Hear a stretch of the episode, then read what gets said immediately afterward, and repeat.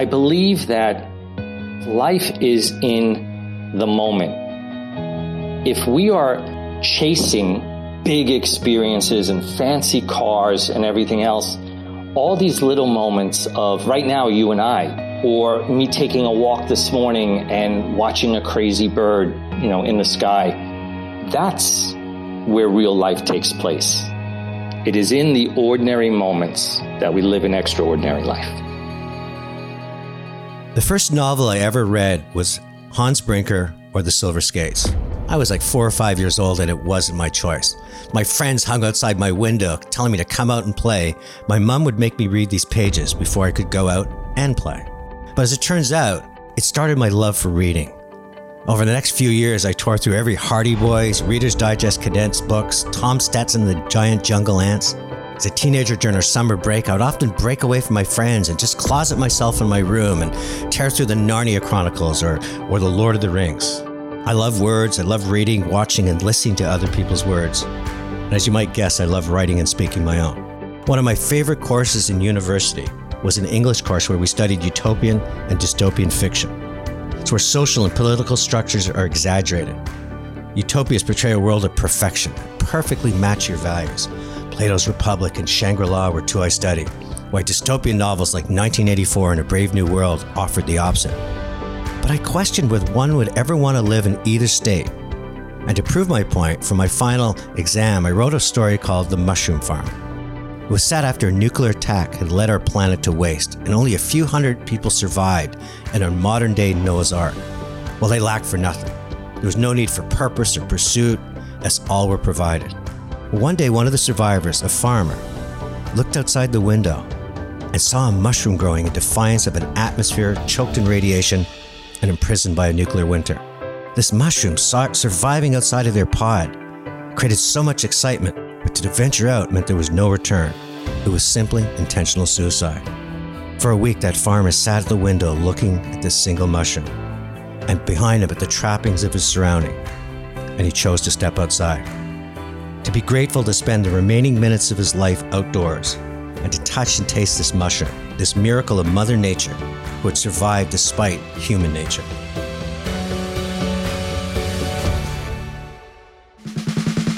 You're listening to the iHeartRadio Canada Talk Network, and this is Chatter That Matters with Tony Chapman, presented by RBC. You know, life and circumstances, not only how you experience it, it's also how you choose to see it and be grateful for it. And after hearing my guest story today, you might ask, what is he grateful for? He grew up in the hands of an abusive father, and then the love of his life at age 31 was diagnosed with stage 3 breast cancer and she spent 11 years battling the disease before she passed away. But despite all of this, he managed to build an incredible career in finance until one day he realized the place he was in life wasn't where he belonged. He chose to leave the safety and security and all the trappings that come with wealth to venture out like the mushroom farmer did in my story, to connect with what matters most to him. His name is Robert Pardy. He's world renowned as a life coach. Robert Pardy will share how you can find and build resilience, move positively through change, and to make things happen regardless of what happens. How you can counter what he calls the mental health pandemic caused by our world turning upside down. By the end of this show, you'll have a better appreciation of the importance of having purpose, perspective, and the tools that give you personal power.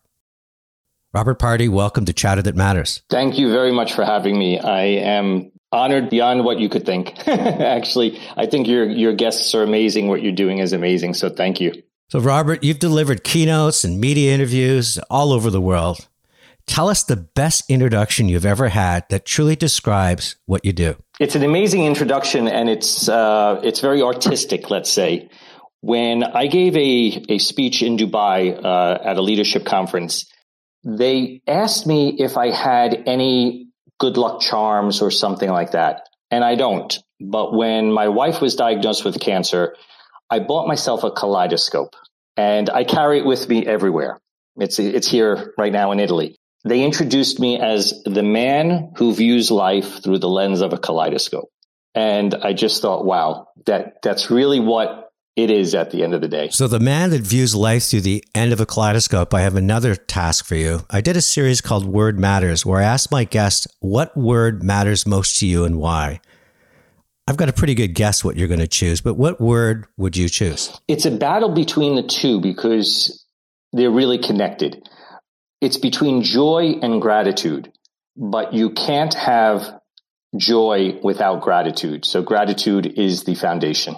So talk to me about gratitude. It seems like such a simple word, but it's also quite elusive, isn't it? It's incredibly elusive. And unfortunately, it's become such a key word in, in life that to a certain extent it's actually even lost its meaning because gratitude, which I call the go-go juice of life. I love to play with words and is not necessarily about appreciating an item. It's really more about valuing the emotion that the item invokes in you.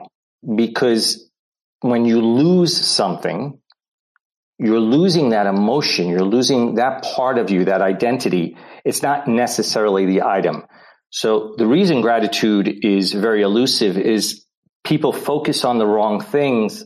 And there's also, there's a few obstacles to actually being grateful in life, which are habitual. Today, you're a life coach, author, speaker, but researching your life wasn't always that great.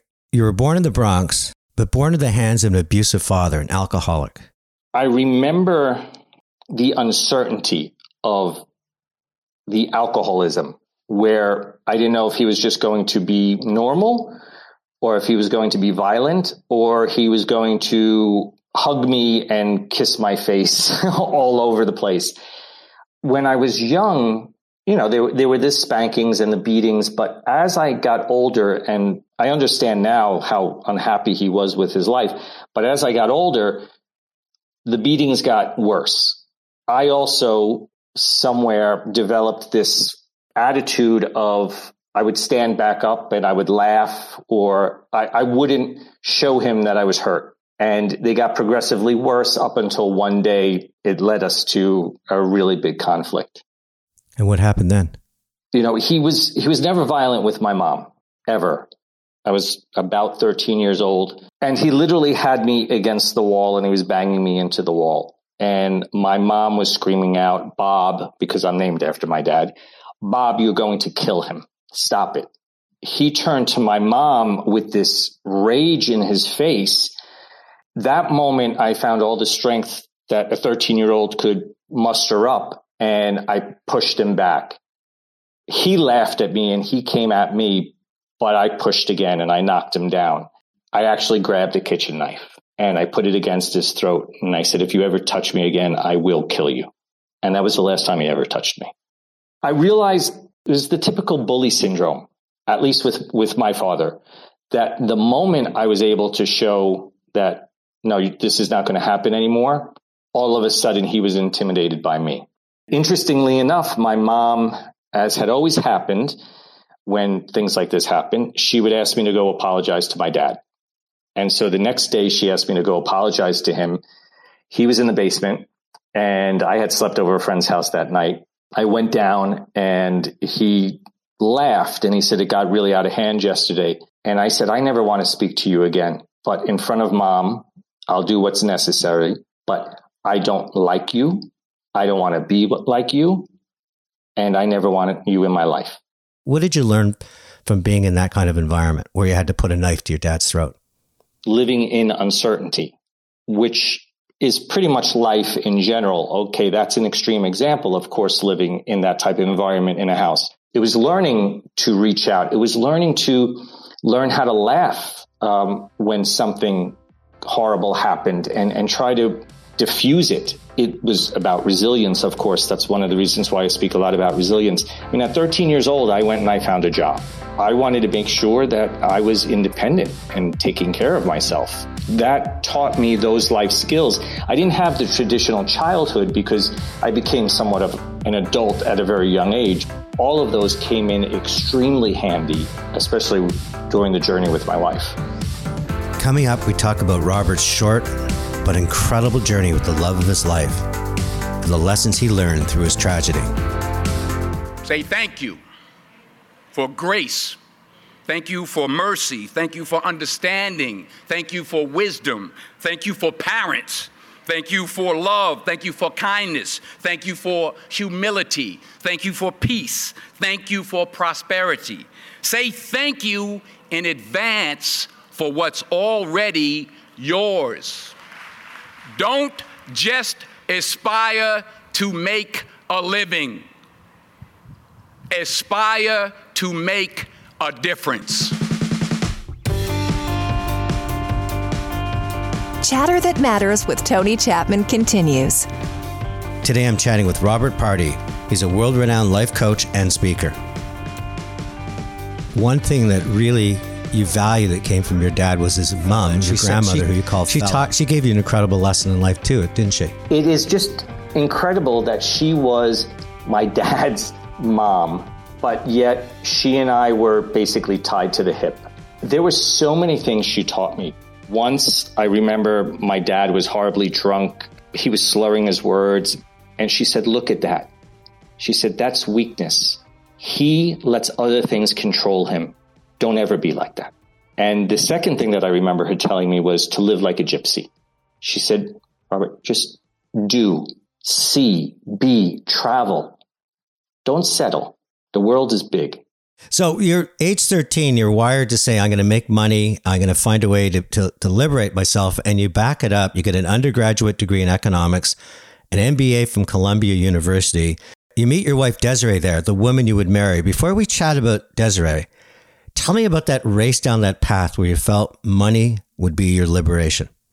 When I started working, I realized that there's ways to save money. I mean, I, I was a kid, but I was putting away money. I paid for my my college education. I bought a car. I bought my clothes. I mean, it was incredible how much I did back then. I also grew up in the Ronald Reagan, Gordon Gekko 1980s boom. And, you know, money was on everybody's mind, let's say.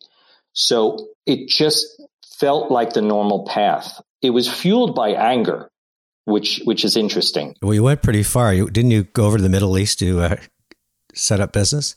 that happened when I was with uh, Desiree. I, at that point in time, started questioning whether or not I wanted to stay in finance. But then a job in Abu Dhabi came up and it provided such great benefits and the ability to travel. And I just said, okay, this, this makes sense right now. And my wife and I, we had discussed it because it would mean living separated for a while but we both believed in experience. So we said, no, this is an experience that neither of us can pass up. Desiree, you meet her in university. She's the love of your life. She decides to join in the Middle East. From I understand, you had a great strategy what that was she would finish her PhD, then you would pursue some other passion. But she's going through a medical exam to get into the country, and they find something horrible. Yeah. At age 31, right? Exactly. Um, she had just turned 31 she had actually found a lump in her breast the year before. But I can't, we can't blame anyone. I can't blame anyone. It was the late 90s. A 29 or a 30 year old woman with a lump in her breast with a family history of cystic breasts was not going to be sent for a mammogram. When she was going through the medical screening, but we decided to make it a physical in Abu Dhabi, they told her that she needed to get it checked. And I have to say the doctor was amazing because he was very diligent with everything. He did a needle aspiration. I didn't understand what any of that meant at the time. There was no fluid and it became serious in that moment because my wife explained to me if there's no fluid, it's probably solid and there's a chance it's cancer. And happened so quickly. Uh, we had just given up our apartment in New York because she took a year sabbatical from, she was doing an MD PhD. So she finished her PhD. She decided to take a year off before doing her, her MD. It was around Thanksgiving, trying to get flights and, and all kinds of things. And it would have been impossible. We spoke to our doctor in New York and he said, no, have, have the surgery in, in Dubai, have the lump removed. And when they removed the lump, they realized that it wasn't only cancer in the lump, but in the surrounding tissue. And they took 12 lymph nodes, 11 of them were positive. And how long did she fight that disease? In total, it was 11 years. You talk a lot about that, what your wife went through, and the admiration that you had because as much as she was struggling with survival, literally survival, at the same time, she was passionate about getting the most out of life. She never wanted to put judgment on anything, especially what she was doing. So she actually asked me to be her surrogate. Like she didn't know how many lymph nodes were, were positive. She didn't know the size of the tumor because she didn't want to focus on it. She just wanted to know she was doing her best and she was aggressive.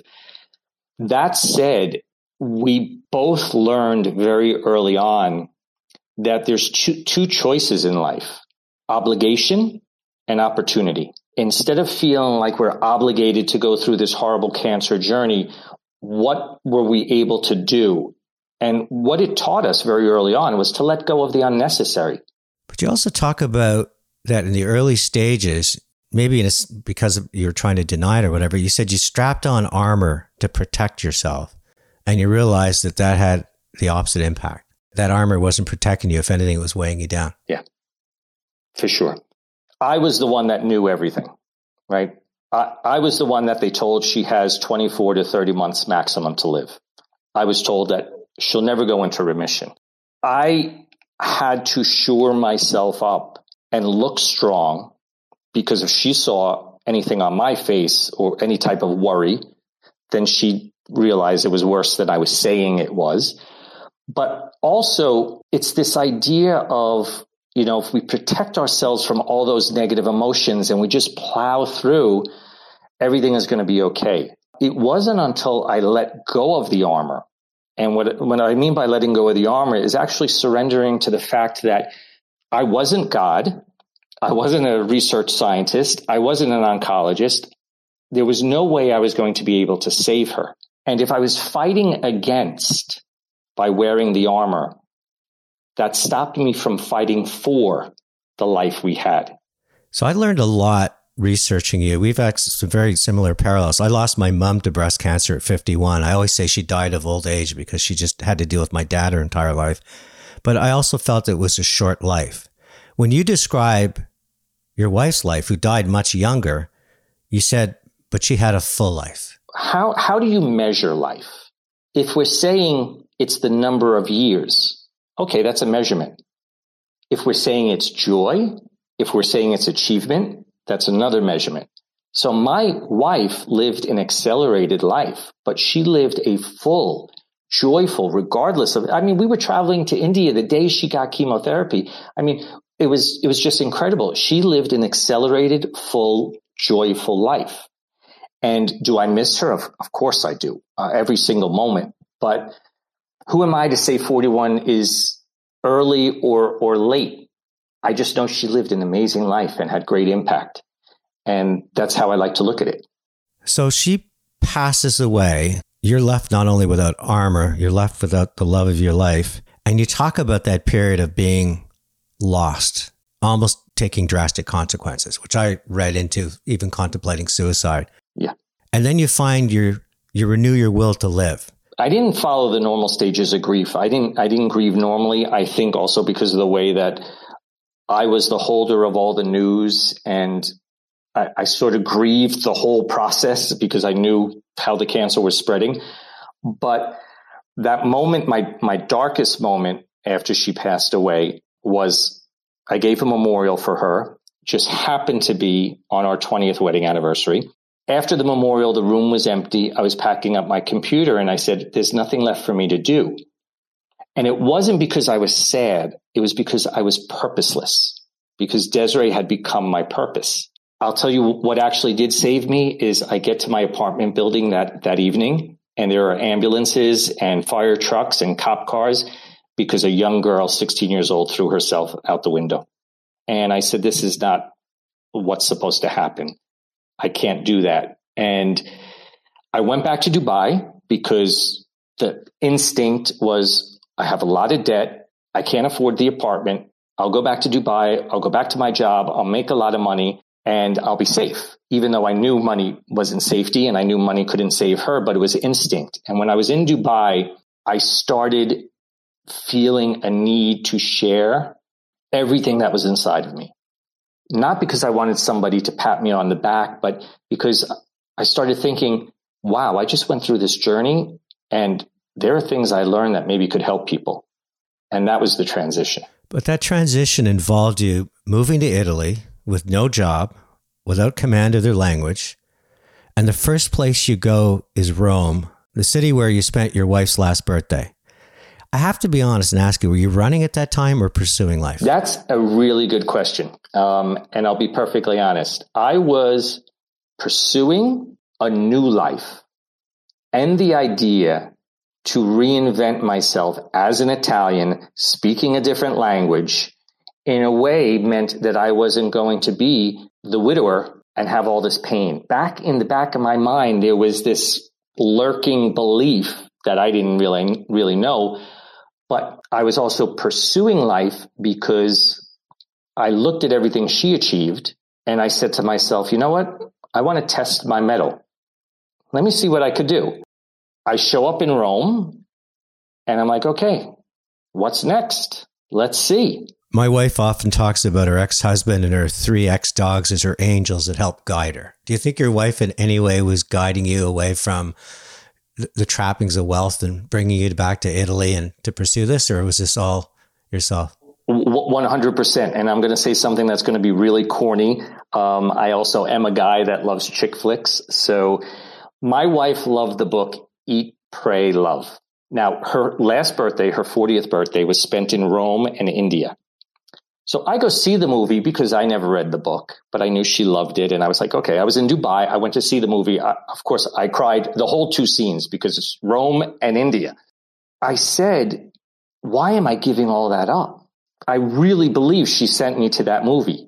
I went alone, you know, in the middle of the, the evening. Why? I don't know. That night, actually, I'll be perfectly honest, I had a ticket for Bangkok to go hang out with some friends.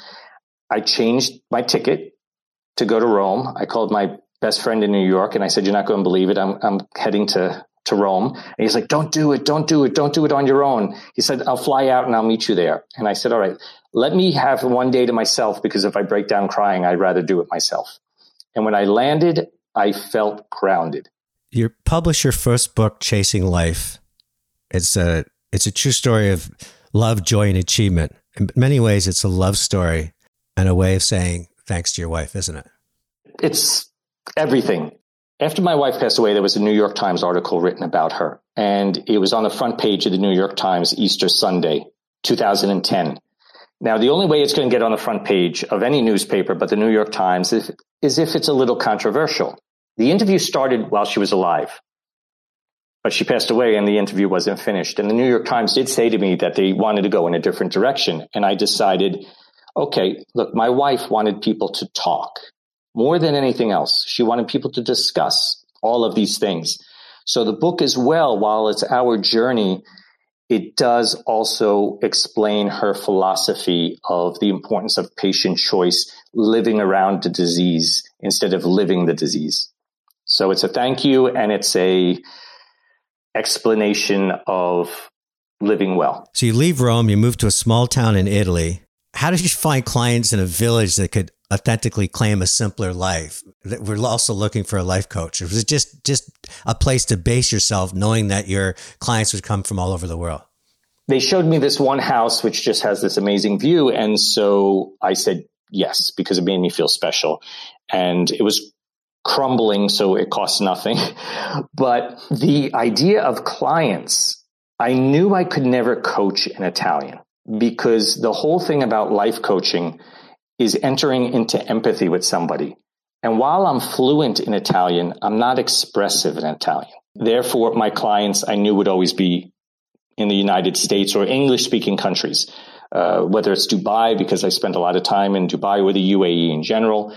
This allowed me the base to actually build that slowly because I'm, I was very specific at the beginning of who I wanted to work with it blossomed from there. So while you're there, you decide to invest in a tour operator with the idea being, I want to bring people over to experience what I have. Well, let's go back to that word experience because you talked about it earlier.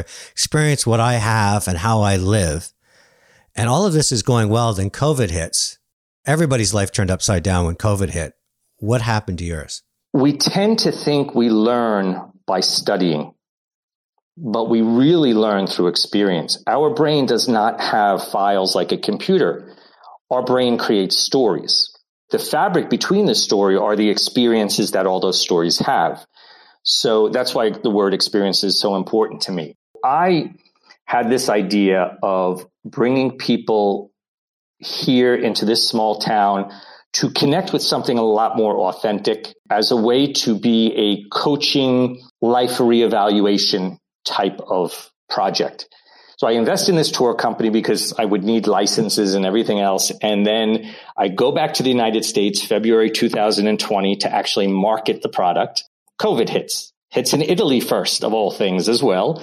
So um, all of a sudden, we start talking about the tour company, and we had invested a lot of money in buying tickets from the Coliseum, and the Coliseum refused to refund money to any tour operator. But of course, our clients wanted the money back. It became a situation where there was illiquidity, and the company had to declare bankruptcy. I looked at everything, and I asked myself, why am I really doing the retreats? And what I realized is I was doing the retreats because my American brain was telling me to build bigger. That's what we do. Instead of saying what I have is already so valuable, what COVID allowed me to do was reevaluate where I wanted to dedicate my time. One thing I'd love everyone who's listening right now, if we learned anything through COVID, we learned the value of not only connection, but of time. Imagine the people that are going back to their office now and spending 45 minutes commuting each way. That's lost time in a way, right? They were able to work from home. They didn't have to do that commuting. When we think of spending, we think about spending money, but we actually spend time and it's non-renewable. We can never gain more time. What it allowed me to do was say, okay, where do I want to spend my time? And this went back to being an economist, opportunity costs. Every yes is a no. Every no is a yes. And I was able then to focus on exactly what I wanted to do, the market I really wanted it to address, and then started working on opening that up. Speaking of time, I want to take advantage of your time and have you talk about gratitude. What are the physical and mental benefits that come with people that are truly grateful? It lowers your blood pressure. It improves your sleep by 30 minutes a night It helps you just remain overall more balanced. It makes you more optimistic. It helps with decision making. It allows you to think clearer. And so therefore you're, you're making better decisions. Um, those are just a, a, few. I mean, we could go on and on to relationships, um, connection. It has been proven to in, improve your sex life as well. So you also talk about there's tools to improve your ability to be grateful to have gratitude. And this goes back to the conversation we were having earlier that gratitude has become something we just say, oh, yeah, I'm grateful for this, I'm grateful for that. But gratitude, in a way, has to be connected to the idea of loss. I had written an article about in this town, there's an, an old home. They kept it as is. There was a woman, her name was Maralisa. She lived as she did when she was born until she died in the 70s. One sink, no heat. She slept with donkeys in her bedroom for heat. Basic. Coffin under the bed. So if she died, the coffin was already there. And one of the things I think is extremely, it's a great practice is what's called voluntary discomfort. It actually does come from stoicism. Wash the dishes for a week by hand with only cold water and realize how grateful you are if you have a dishwasher. Take the stairs up four or five flights instead of taking the elevator or an escalator and you'll realize how lucky we are for the modern things that we have in our life. Even a more powerful tool is to be a mentor. So whatever you have learned in your life, if there's someone you can help learn, all of a sudden you are so thankful for what you're able to give them. What gratitude tells you more than anything else is that you are enough and you have enough. And once you're able to mentor someone, even if, if, if you're helping somebody, you know, learn about finance, if you're in finance, or if you're somebody that knows how to sew and you teach somebody how to sew, it's, it's a beautiful thing. You will be extremely grateful. Up next, with COVID and our economy injecting so much uncertainty, Robert Pardy and I chat about how you and your kids can remain resilient and thrive moving forward. All of us have special ones who have loved us into being. Would you just take, along with me, 10 seconds to think of the people who have helped you become who you are. Whomever you've been thinking about, how pleased they must be to know the difference you feel they've made. Chatter That Matters with Tony Chapman continues. I'm talking to world renowned speaker and life coach Robert Pardy. RBC has this program called Future Launch. They're spending $500 million over 10 years to help Canadian youth find and pursue their path in life. What advice would you bring RBC and the youth that they're helping on how to build resilience? Because I think resilience is going to be one of the most important attributes as we come out of COVID and face a world of intense competition and all the curveballs that's coming at us? We're already all resilient. We've all had our back up against the wall and we say, I can't take one more thing, but yet we do. The important thing to understand about resilience is we need to learn how to access it. It should be something on demand, not a last resort. Where resilience really comes from, in my opinion, is the intersection of three important concepts. Perspective, personal power, and purpose. And it's that purpose which is key. And unfortunately has become such a big word that people shy away from it. But purpose does not mean you have to save the world. Purpose could mean helping someone across the street because it's in line with your values. If you want to help youth become more resilient, but really what you're doing is helping them access the resilience they already have, is to help them understand what their values are because it's their values which drive their purpose because purpose is, is passion in alignment with values. And youth a lot of times know what they're passionate about. They might not know their values yet, even though they're living them. You also talk a lot about social media, this need to keep up to the Joneses on steroid, confirmation bias, all the things that it's creating. How can youth find those values, that intersection with purpose and passion and pursuit, while at the same time chasing all these false social media stereotypes? One of the things we have to learn is that is not the real world. Ask them who they admire, not who they're comparing themselves to in social media, because comparison is corrosive. Admiration is actually constructive. Ask the youth, who do you admire? Ask them why they admire that person because what they admire in that person are values that resonate with them. We're using words throughout this podcast. You use a word impermanence. Not, is that even a word? Yes, it is. Yes, it is. Did you invent that word? True confession, or I had, I had to think there for a second. Is it? You know, I did teach English for a while when I first moved to Italy. I'll give you a visual of impermanence. The ancient Japanese had a calendar with 72 seasons. Now, that's basically a season every five or six days. Why? Because everything is changing. Nothing is permanent. If impermanence didn't exist, we couldn't be able to change. We wouldn't be able to change as human beings to evolve because impermanence teaches you to look at life with curiosity because what's happening now will never happen again. Not the same way ever. That's part of what helped me understand letting my wife go as well.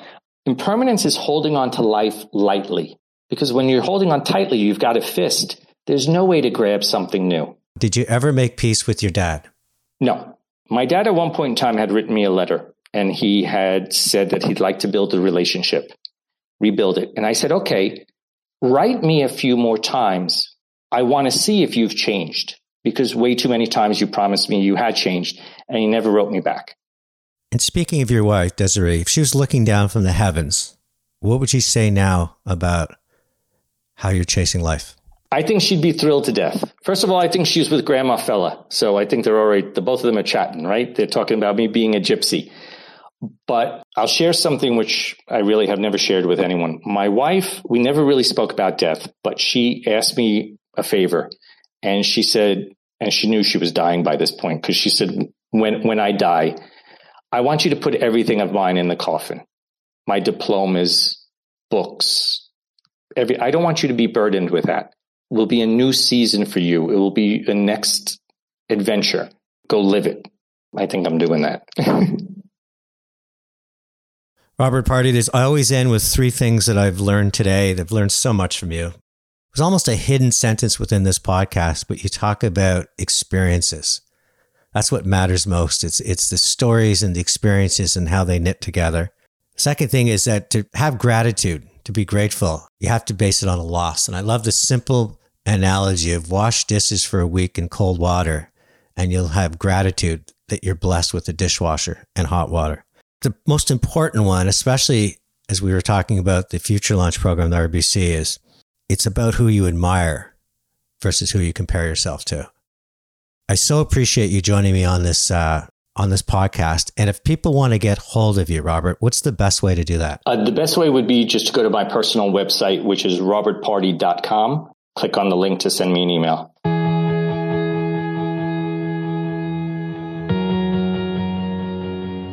In every episode, I choose a word, sometimes two, that captures the essence of the podcast, and I use it to frame the title. Well, this episode is called Gratitude Matters. And when you listen to Robert Pardy's story of his horrible relationship he had with his father, and then losing the love of his life after her 11 year battle with breast cancer, you wonder why is he grateful? He has every right to be angry with the cards he's been dealt. But instead, he took those experiences to become a life coach to help others find their path towards possibilities and positivity. And I want to take a moment to tell you, I have so much to be grateful for. I'm the father of two wonderful daughters. My oldest, Alexandra, is married. She works for Apple in San Francisco. She brings a smile, suggestion, and even solution to any conversation.